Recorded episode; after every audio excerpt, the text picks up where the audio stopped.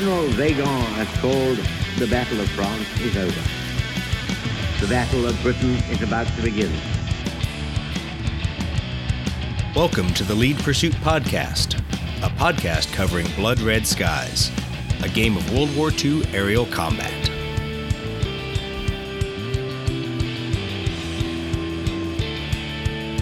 Good evening and welcome to episode four of the Lead Pursuit Podcast. Tonight I'm joined by my good friends Brett and Chris, and we're going to talk about Beyond the Box Set. We're going to talk about all those things you may not have thought about when you first went out, bought your box set, and maybe even played your first couple games, painted up some miniatures, but they're things you're going to realize pretty soon that you probably want to add to your arsenal. Hey Chris, hey Brett, how you guys doing tonight? Doing great, man. Great. Awesome. Glad to hear that. So let's talk about a couple of these things, because I know uh, we started off sharing a box set, and well, that was a recipe for disaster. Uh, and I think between us, we've bought at least four box sets that I know of. Uh, Chris can't seem to stop buying them and giving them away. So, hey, everybody, become friends with Chris. He'll buy you a box set. Hey, he's my son.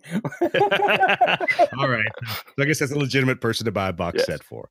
Uh, but th- there's a lot of things that all of a sudden uh, you play either against other players around uh, around your uh, city or around the uh, tournament scene.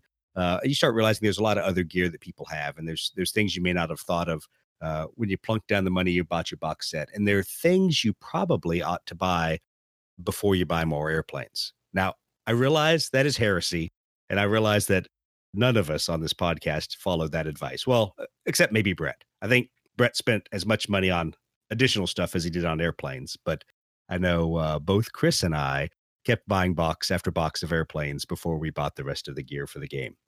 So one of the things I really wanted to talk about was gaming mats, because unfortunately, if you go out there, there are more options than most people know what to do with for gaming mats. Brett, oh, you're kind of our mat guru. So I know uh, Chris and I have both picked some up, but Brett, you've spent a lot of money on gaming mats, and thank you, because they were awesome to have the choice of three to four different mats the last time we played down in Jacksonville. But uh, tell us what you found out there. It was important to me to, to get a mat or something, you know, to establish the narrative, right? It has to look good. The planes look awesome, but they look kind of dorky just on a pool table or something, right? So pretty soon, pretty, pretty much right when we got back from Adepticon, I was hunting the internet for aerial mats that were the appropriate scale. And I found a few websites that have a a lot of variety, and one in one in particular, it's um, tiny war games dot co dot u k. They have the most diverse selection of mats that would work in this scale. Uh, from many, I mean, there's I've seen onesies and twosies in other places, but these guys have tons, and it's surprising the amount of stuff they have. And I think they have the capacity to even do custom things. I mean, I think. I haven't haven't done this myself, but I believe if you look at their website, they may have the capacity to, you know, take a photograph or a map or something that you give them and turn that into a big map for or a big mat for you. Uh, we got a uh, we got three mats from them, and they're all really nice. This, this is something I really don't need to hear being a Russian wargamer, because now I'm thinking about hmm, let's yeah. order a bunch of cast custom gaming mats. Yeah, yeah. Don't worry. You could save yourself some money and just borrow Brett's Stalingrad one, which you know, is the World War One looking map that uh, has fortifications, burnout cities, and everything else on it. That was a pretty cool map. That was fun. That was, a, that, was a, that was a fun map. Yeah, that was kind of. So I got three mats to start with, right? Because we have Pacific theater stuff. So I got a Pacific Sea mat, which is nothing more than a big blue ocean with some white caps on it, but it looks great. Scale is perfect. Uh, I got another uh, a Battle of Britain map, right, which has a bunch of the channel and then a sliver of the maybe Dover coast or Kent or whatever. It's clearly, you know, coastal. Yeah, I found that England mat online too with them, and they actually print that mat the long way also. Right. So you can get that mat where it's half of it, half the mat on the long side, the six foot side is the coastline. So you've only got, you've got less blue. And I think that's the one I'm going to order for, um, for having up here. It's yeah, definitely probably, gonna be one of my starter mats. I bet that looks really nice. The, uh, the other mat I got was that one we just talked about, which I think when you look really closely at it, I would guess maybe it's World War One, but the scale is good. And really on at the tabletop level, it really looks like it could be Defense of the Reich, maybe Eastern, the Eastern Front. You know, it's got the, the colors look right for, you know, just kind of a, a dismal kind of terrain. I don't, I don't know how else to describe it. But no, it's, it it does look like the Eastern Front. It looks like, you know, the, the the German army marching across the tundra, headed, you know, trying to take Stalingrad and Moscow, and and the perfect thing for for flying German versus um, Russian games over. Yeah, and it, it was great because it already had the crater markers. So when Lydia got shot down and became a smoking hole, I, it was right there already on the map, right, Chris? It was one game, dude. One game. you just you just loving you shot down Lydia. Trust me. Trust I, me. I do. I do. I enjoyed taking your ace out right well, at the beginning. When of the game. You put your pretty British airplanes on the board, which you didn't do with me, there there'll be some retribution. Excellent. Excellent. Sorry, Brett. We're going to play Russians versus. Actually, we're just going to have to do alternate history. So I can uh, well, yeah, we'll, we'll just write alternate history. We could figure this there out. There you go. That map we keep talking about as being like an Eastern Front map came from a place called Deep Cut Studios, also in the U K. I think if you Google search, you can find it. But the other two maps I got came from Tiny War Games, and uh, they have a U S distributor as well. I didn't realize that when I f- ordered my for- first mat, but uh, all the mats you see there, apparently you can get if you're in the U S from a U S distributor. And uh, really, I, I was emailing back and forth, both the guy from the U S distributor and the guys in England, and they were all super cool. Um, And the mat selection is just amazing. I mean, they have uh, just mats that you can get that are already in their in their uh, catalog are things like Pearl Harbor, uh, Malta. It just there's just a, a ton of them. It's pretty amazing. And yeah, uh, one of the stuff. one of the things we really need to talk about is the materials, because you know I I purposely ordered some uh, cheaper ones off Amazon because uh, I was going to cut them up for backgrounds rather than actually use them as uh, as gaming mats. Uh, but tell me about the material of those mats. Ones I ordered were, and, and for all three, they were mouse pad mats. Uh, but you don't have to get them that way. You can get them in thinner material. Uh, I think on the Tiny War Games site, they advertise a material that is machine washable. I think they have a photograph on their gallery that shows several of their mats hanging up on a clothesline in someone's backyard or something. So, uh, you know, that's, and, and they're a little less expensive. I, I opted for the mouse pad material, even though it's more expensive. Uh, just because I like yeah, but the... I, I think the difference is only like fifteen euro when I was looking at the website. And I can tell you the difference between a mouse pad mat and a cloth mat for fifteen euros. I, I think I'm spending yeah. the fifteen euros. Oh, yeah. The mouse pad mats. I mean, my, my thirty K mouse pad mats have been everywhere. I drag them everywhere and they roll out and they look the same way every time. Um, and I've seen some Absolutely. of the cloth and P V C mats, and they just they just don't they don't take the wear um that the the mouse pad mats do. And it, well, I mean, and, I guess and there's another is a little difference too, because you're not throwing terrain down on the mat constantly like right. you are with other games. But still, I I just I love the mouse pad material. Well, that is that is the one advantage. If you really want to be cheap and you go for the vinyl P V C style ones, there's just a couple things you got to realize is they are going to tear up faster between rolling them up, you know, whatever creases you accidentally get in it. Uh, thankfully, like like Chris said, we're not throwing terrain on top of it. Uh, but the the other part that maybe no one else will care about, except for those of us that are, you know, running uh, a podcast, putting photos on Facebook. But those glossy maps don't take photos real well. They they, they just they always glare on them. Uh, so if you're the kind of person that wants to throw armies out on the table, take some cool photos, stay away from the vinyl ones. The mouse pad mats are awesome. They look beautiful, uh, and they have a nice matte finish to them. So that way they don't uh, don't pick up the overhead lighting glare. Yep, double photographer approved. They're not going to bunch exactly. up on you, stuff like that. I, I you know, we, we were right, right. all on the tables uh, all night long for a couple nights with those things. And yeah, they didn't bunch up. You, you know, you could put your drink on it, you know, whatever. It's, it's kind of nice. And, you know, awesome. rolling dice on it, it's quiet. It's, it's, it's a good material. Okay. Well, that's awesome. That's a, a lot of good gouge for uh, everybody out there who's listening, who's saying, well, how much should I invest? And I guess, you know, my thought always is, especially for a game like Blood Red Skies, uh, invest in at least one really good one. You don't that, have to go overboard like we did, but no, well, at least invest in one good one. I think I'm going to go with that farmland mat, because that farm basic farmland mat that they, I think they they sell that one at Tiny War Games. It could be anywhere. I mean, Absolutely. it just looks like Absolutely. farmland, and it's, it's Korea. It's kind of like, yeah, it could be anywhere. It could be anywhere, and it's it's it it's a great mat. And I think I think if people were looking for starter mats, that mat. And probably the Eng- one of the English Channel mats are definitely a way to go, because even though it's the Dover, it doesn't have the white cliffs on it. I mean, there's a tiny white line, but who says that couldn't be the Crimea or which, which is exactly else. Where it was perfect for shooting yeah. down Lindley's Wildcats. Sorry, I'm gloating about a second game. No, I yeah, I think those are some some good points to think about. And and once again, there's so many options out there. Find something. I, I would recommend pick the high quality one first, and then if you find there's a lot of other things you want to do uh, and you don't have the money, then maybe uh, go cheap on on the alternate battlefields.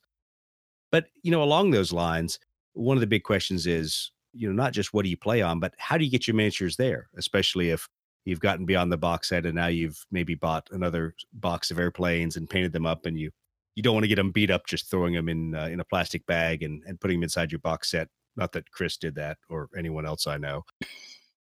But if you really want to take care of your miniatures, you know, you how do you do that? Because if you go out to Battle Foam, you know, who I buy a lot of stuff from, and Chris, I know you've uh, you've yep. bought from them before. I, I swear by their stuff, but you can't type in Blood Red Skies and and find any uh, uh, any Battle Foam ready to go. They they have some other airplane games that are in there. Wings of Glory and, and things like that, but they're not exactly the same style of airplane, so they may not fit. But Chris, what do you uh, what do you use from Battle Foam for most of your? I'm using aircraft? a one inch thick large infantry tray, uh, which I use for all of my my forty mil Mechanica models, and I'm finding that that tray more than anything is the perfect tray for me. Um, one, I've already got the carrier that fits it. I already own the tray, but all of my airplanes fit in that tray. Right now, the bombers are the only things that are a little bit iffy, but I've got a couple other larger trays. The good thing about Battle Foam too is Battle Foam will custom cut any any one you want. I mean, they they actually have an area where you can go in and you can download all the different possible shapes you could put on a piece of foam, and you can put all those different things down, and you can send them that custom look. And it's it's only like five dollars more to have them custom cut it. And um, so oh, they oh, can do that's, anything. That's a whole rabbit hole you can end up going it, down. Exactly. You can't. And I've done it for some of my for some of my you know very different sci-fi models that have really weird shapes to them. Especially me being a Mechanicum player, it it's it it has helped because I do have some custom trays that fit all my stuff perfect. But if I was if I was a starter Blood Red Skies player, I and and I was into other war games, I would look at the trays you already have, because you probably have some infantry trays for twenty-eight mil models that will hold your airplanes just fine. Um, Absolutely. And and it's kind of funny, the one that I've used, uh, because, Chris, you don't have any of the larger metal models, the the slightly outsized Corsairs or Wildcats. Not yet, no. So they're a little bit larger uh, than the Spitfires and the and the M E one oh nines. What I actually use is the inch and a half Dust nineteen forty-seven infantry tray, because I had an extra one. It's a Battle Foam large size. Uh, and I had moved a lot of my infantry over to uh, to different Battle Foam trays. Uh, and so kind of when I found myself without a good way to carry my aircraft around, I used those, and the aircraft fit really well in there, kind of catty-cornered.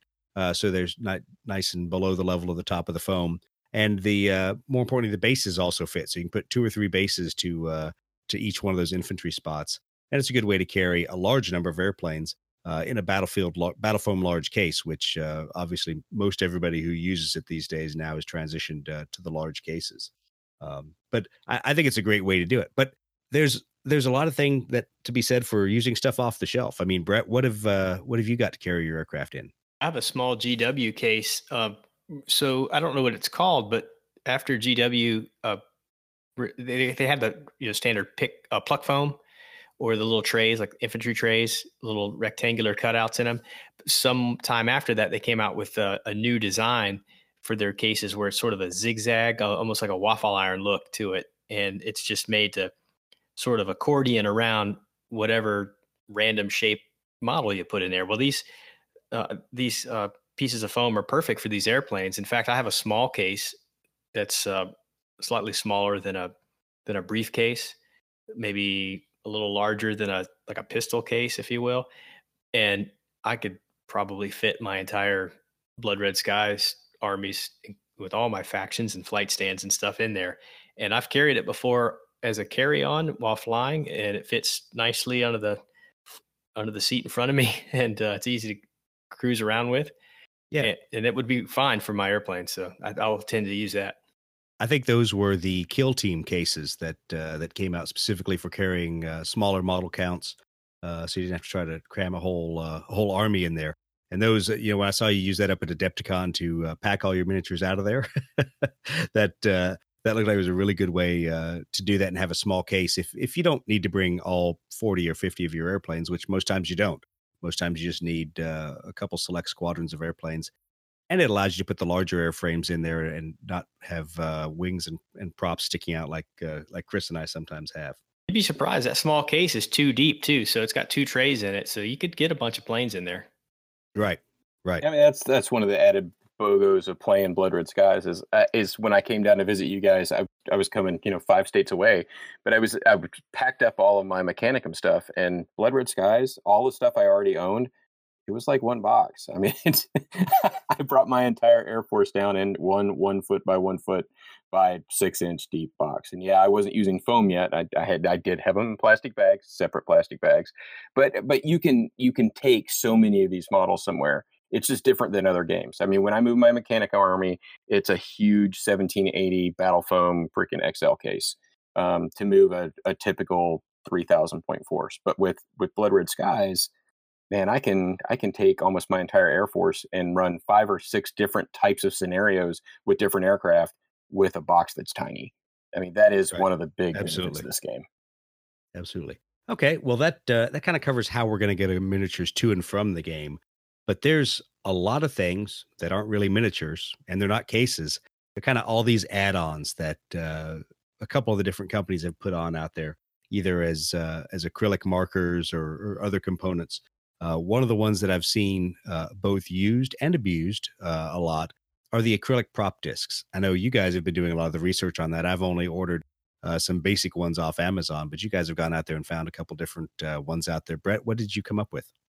Like you, I saw the ones on Amazon, the Litko ten millimeter ones. I thought they were pretty cool when I first saw them, but when I started, when I got them and actually started putting them on the models, it just didn't seem like the scale was right. Uh, I thought the disc was maybe not the right size, and I just started looking around, and I found um, some really nice prop discs from Aerodrome Accessories. They're a, a hobby accessories website that has a bunch of stuff for um, Wings of Glory, I think it is. They have models and other accessories for that game, but these uh, these uh, acrylic prop discs are appropriate for Blood Red Skies as well. And, and I think other people in the hobby are, are using them as well. I've seen folks post on um, the Blood Red Skies Ready Room on Facebook showing them, and I think that might have been where I first saw them. But uh, anyway, they have different sizes. Uh, I found fourteen millimeter discs were the probably the perfect size for most of the planes that we're flying. They also have um, different sizes and different uh, different prop counts. So, you know, you can get two-bladed prop, three-bladed prop, four-bladed prop, in all the different sizes. And uh, I'm waiting for, uh, I think his name is Kevin at uh, Aerodrome Accessories to crank out some more of the um, three-blade props. And I, once I get those, I'll probably put those on most of my planes that I have built now.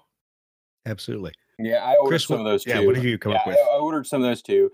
Um, I, I don't plan on doing prop discs on any of my monoplanes, you know, my my single engine um, fighters. I just, I like the look of not having anything on there. Of course, I haven't done Corsairs or some of those that are kind of built to have something on it. So I might change my opinion when I start building those types of aircraft. But um, I think the only place where I plan on using them, and I will use them, is on bombers. And um, the bombers, especially the ones that come, you know, the small plastic models that you actually assemble like they're a miniature model, um, they all come with really teeny tiny props that break off in five seconds. So those are going to get cut off, and, and I'm going to put the, the prop discs on those. But like I said, I don't know if I'm going to do a whole lot of them on my monoplanes. I kind of like the look of them. You know, it's a spinning prop. I don't see it um, kind of thing. You know, the airplane's flying. It's not parked. So, so I, I think everybody, for everybody, it's different. And I think with the aesthetic I'm going for, I'm probably just going to use them on my bombers. But I do like the ones that, that Brett found. Um, that guy is really quick, too. Um, he turned my stuff around in no time. I think he's on vacation right now. Is the only reason we haven't been able to get in touch with him. But um, he turns it around really quick. And if there's something you, he doesn't have, I mean, he'll make it. So it's funny you said that about bombers, that you really want to use those discs there, because I'm thinking the J U fifty-twos would look awesome with the prop discs on them, even more than the fighters. So yeah, and that's I plan on putting them on the eighty-eight. Um, I plan on putting them on my my Soviet T B bombers. Um, so yeah, I, I will use them on all of my multi-engine airplanes, maybe even on one tens. so they might look good. So, but the, um, like I said, the single engine monoplanes, I just, I like the kind of point. I just like the way it looks without the prop disc. I think, well, the I think you can get away with that on, away from the paint job on some of the inline aircraft. But, yeah. Uh, on the radials, it just, it to me looks goofy with this blunt nose out there with, with yeah. nothing out there. And that so, might be part of it. Corsairs I'm, I'm and the Wildcats inline really airplanes. It, in my opinion. Yeah. Yeah.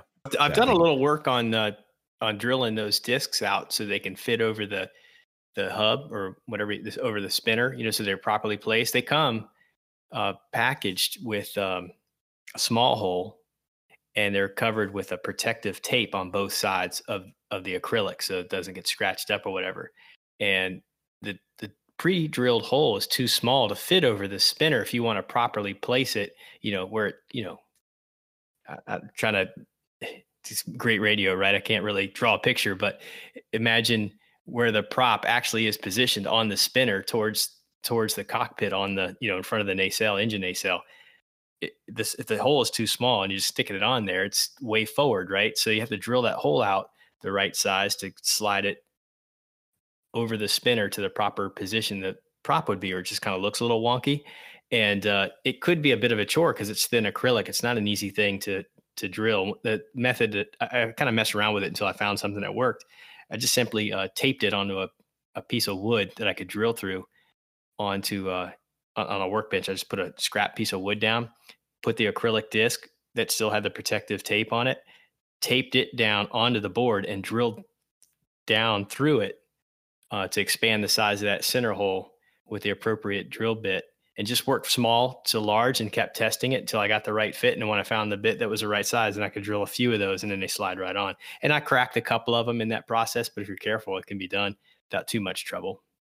Yeah. And they're okay. pretty cheap yeah. too. So buy extras. Well, awesome.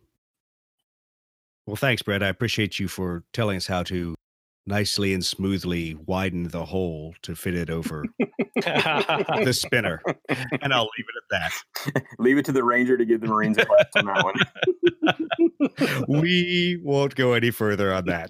As as they say in other words, this is a podcast, right? Yeah, this is a Blood Red Skies podcast. That's what we're talking about. Okay. Well, there's there's a lot of other acrylic pieces. And, you know, once again, I'll go back to Litko, the company that made the original set of prop discs we looked at, the ones that I've used on on my uh, Spitfires and, and my R A F airplanes. They also have a lot of other stuff that at first you may say, well, why do I care about that? I mean, they've they've got some pretty cool markers for activation. They've got markers for high cover, markers for boom chits um, that are that are really cosmetic replacements. I mean, let's be honest. If you buy the box set in another squadron and maybe a squadron after that, all of a sudden you've got more boom chits, markers, and high cover markers than you know what to do with, right? I assume you guys are in the same spot. Yes, we are. Yeah, but but do you like playing with the acrylic ones? Do they look a little bit better? And and they seem to hold up better from They're what I've far noticed. Far sexier. Like my, my, my, my Luftwaffe activation chits, those are kind of cool. Yeah, yeah. yeah. So I just, so I just want to make sure that Chris... With a, little, with a little hammer and sickles on them. So yeah, they're, they're much cooler. I just want to make sure that you did call small pieces of acrylic sexy. So, hey, hey, hey, it's wargaming, man. And, and, and it's, it's Chris may not get out much. How was it up in the U P? A little boring up was, there? I was a little bored in the U P. Awesome. Well, they also uh, make a set of rulers uh, and markers, uh, you know, a, a gun marker, a gun range marker. Uh, and personally, I like those. I, there's another set that's out there that's narrower. I know, Chris, you talked about yep. uh, ordering I'm going to grab one of those. It's on Etsy. I can't remember the name of the company, but I'm going to grab one of those. Yeah, we'll have to try that out because uh, even though the acrylic ruler is cool, uh, the problem still is you get in this uh, big fat finger issue of trying to move the acrylic uh, ruler out of the way, not knock over yep. too many airplanes. Uh, and so we'll have to try the smaller one. The Etsy one looks like a reverse hourglass. So right. it's, you basically set it to the side of the airplane, point it where you want it, and then you can move it along. So you're not actually on top of the ruler, because that was one of the things I hated. It's like, put the ruler down, move the airplane up to the number. Okay, hold the airplane in place, slide it out. And when you get in a furball where you've got like five airplanes around, that just gets just difficult. yeah, yeah. You're knocking over other people's airplanes. Well, then, yeah, like, you're apologizing to I everybody. Like all these guys, and we're all drinking beer, because if this was competitive forty K, I'd I'd have some freaking neckbeard freaking crying right now that I bumped his model. You knocked over my Thunderhawk. Thank goodness it's not plastic; it would have broken. All right. So now Whoa. the forty K community hates me. Whatever. I don't care. So yeah. So so we talked about the rulers a little bit and talked about a lot of these acrylic add-ons. And, and to be honest, uh, there's a lot of different markers from different game systems you can use. Uh, we've talked about dice. You know, I, I bought a set of the R A F dice just because, well, I was a dork and, and wanted something different. And uh, that's, there, I just bought cool I just bought out. the Warlord dice, the Russian dice for the Warlord games for the for the twenty-eight mil game. Um, right. So I saw their bolt action like dice. The dice better oh, cool. than the ones they came up with for Blood Red Skies. Yeah. So, well, their British British Army Roundel one looks better than the R A F dice because yeah. I really don't care about this R A F crest. I'd rather have a you know U K Roundel on it. But whatever, you know. Yep. Find some dice that make you feel happy and maybe make you feel a little bit lucky, uh, so that, that you won't want to melt them down when you lose. Okay, so there's one last piece we were going to talk about, uh, at least in this episode, for things you can do once you get beyond the box set. And it really becomes kind of a problem as you start buying metal aircraft or some of the larger bombers, and you find out that the regular flight stands don't work so great with these heavier miniatures. And Warlord does make an adapter that makes the base twice, three times as large, uh, which gets even more frustrating in a furball, um, but it gives it some stability. But I think there's a lot of other techniques and things you ought to think about from day one uh, to kind of make your bases future-proofed. Because once again, sure, you'll get more bases with whatever aircraft you buy, unless you go buy third-party airplanes, which we'll talk about in a future episode. Uh, but you might want to make your bases totally interchangeable. So a couple of techniques we've seen out there. Uh, a lot of people have gone out there and they've put washers on the back of their bases and they've epoxied them on, or some guys have just blue tacked them on so they can pop them off. Uh, and the primary reason they do that is because of the cardboard pilot skill disc that sits on there, that if you can't get a, a pen or a, a marker through the backside of the, uh, the plastic disc, you really can't pop the cardboard disc off too easily without tearing it up. Uh, so that's one way of doing it. Uh, Brett, you had another idea for something you can do on the base to keep it weighted down? Oh, yeah, I was thinking...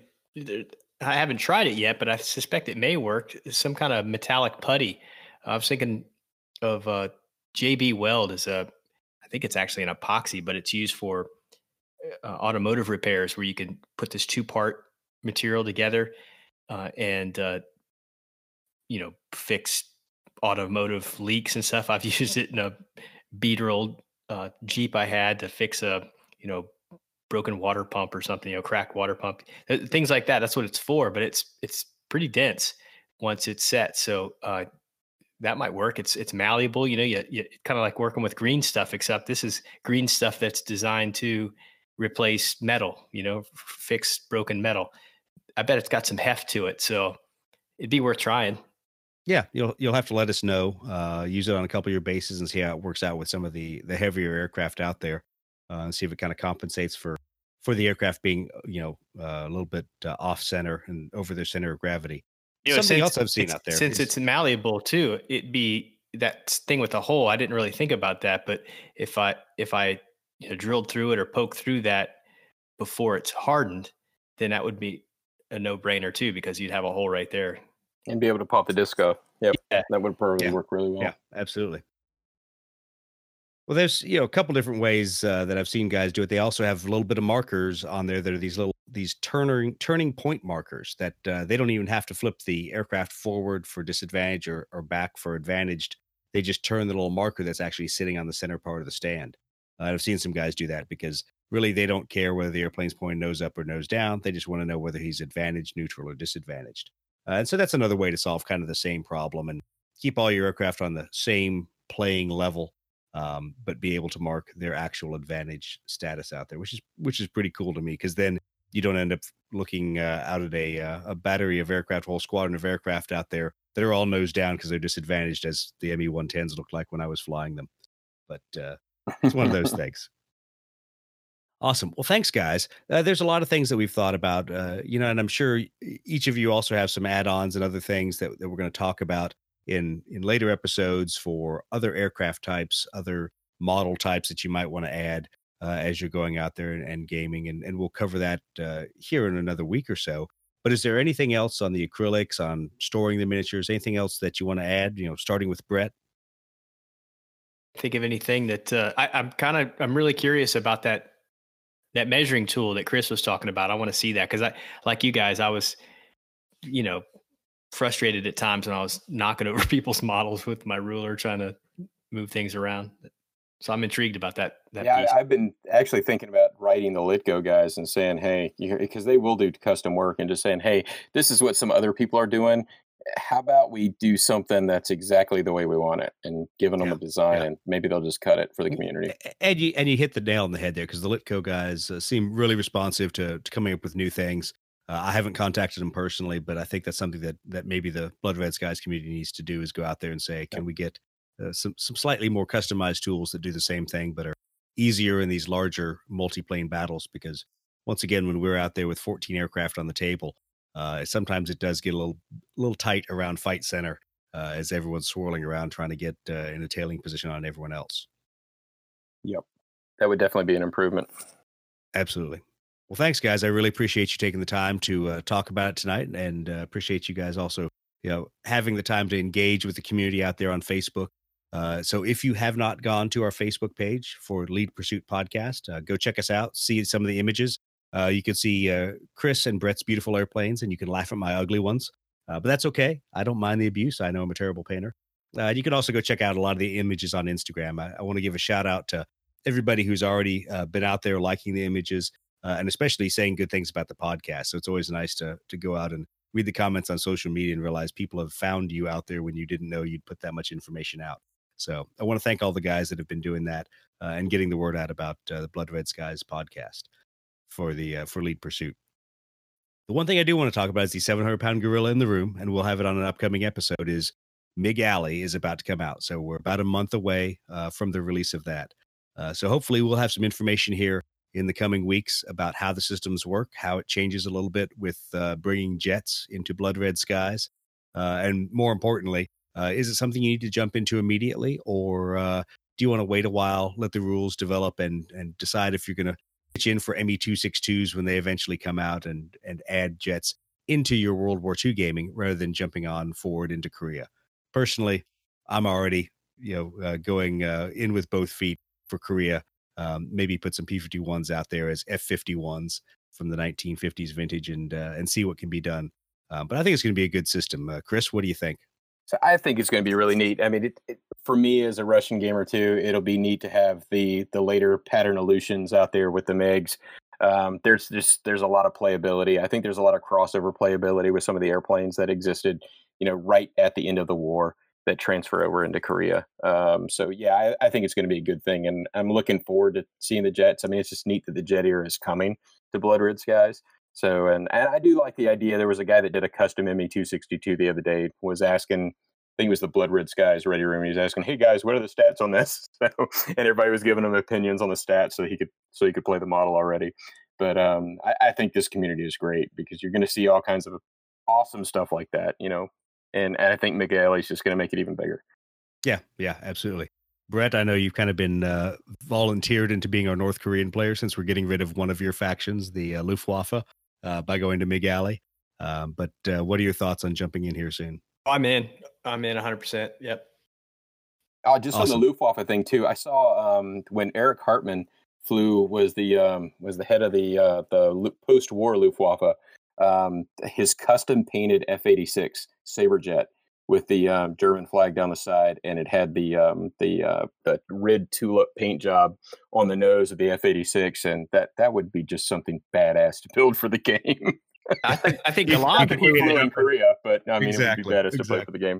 I saw, so play I saw a little bit of alternate history. Play a little bit of alternate history with the um, you know, the Cold War. I saw. I think I saw an aircraft, uh, an F eighty-six that Galan flew for the Luftwaffe. Um, I think it was Galan. So. Anyway, there's there's stuff out there that might be fun to one yeah. off. Yeah, absolutely. Yeah, well, I mean, I, I already know that. Uh, sure, I'm going to paint up some MiG fifteens because uh, you'll get a couple with the set. Um, but uh, at the end of the day, my F eighty-sixes are probably going to be from a variety of different uh, air arms and air forces, uh, and there might even be Taiwanese F eighty-sixes. But I'll leave that for another episode and talking about some rules add-ons and, yep. and where the game goes after Korea. Well, thanks, guys. I appreciate the time. It's always good to talk to you. And for the listeners out there, please feel free to drop us a line. Let us know what you think. Let us know what we're doing right, what we're doing wrong, and most importantly, the rules that we have totally missed and gotten wrong. Uh, but we appreciate the feedback, and thanks for all the hard work.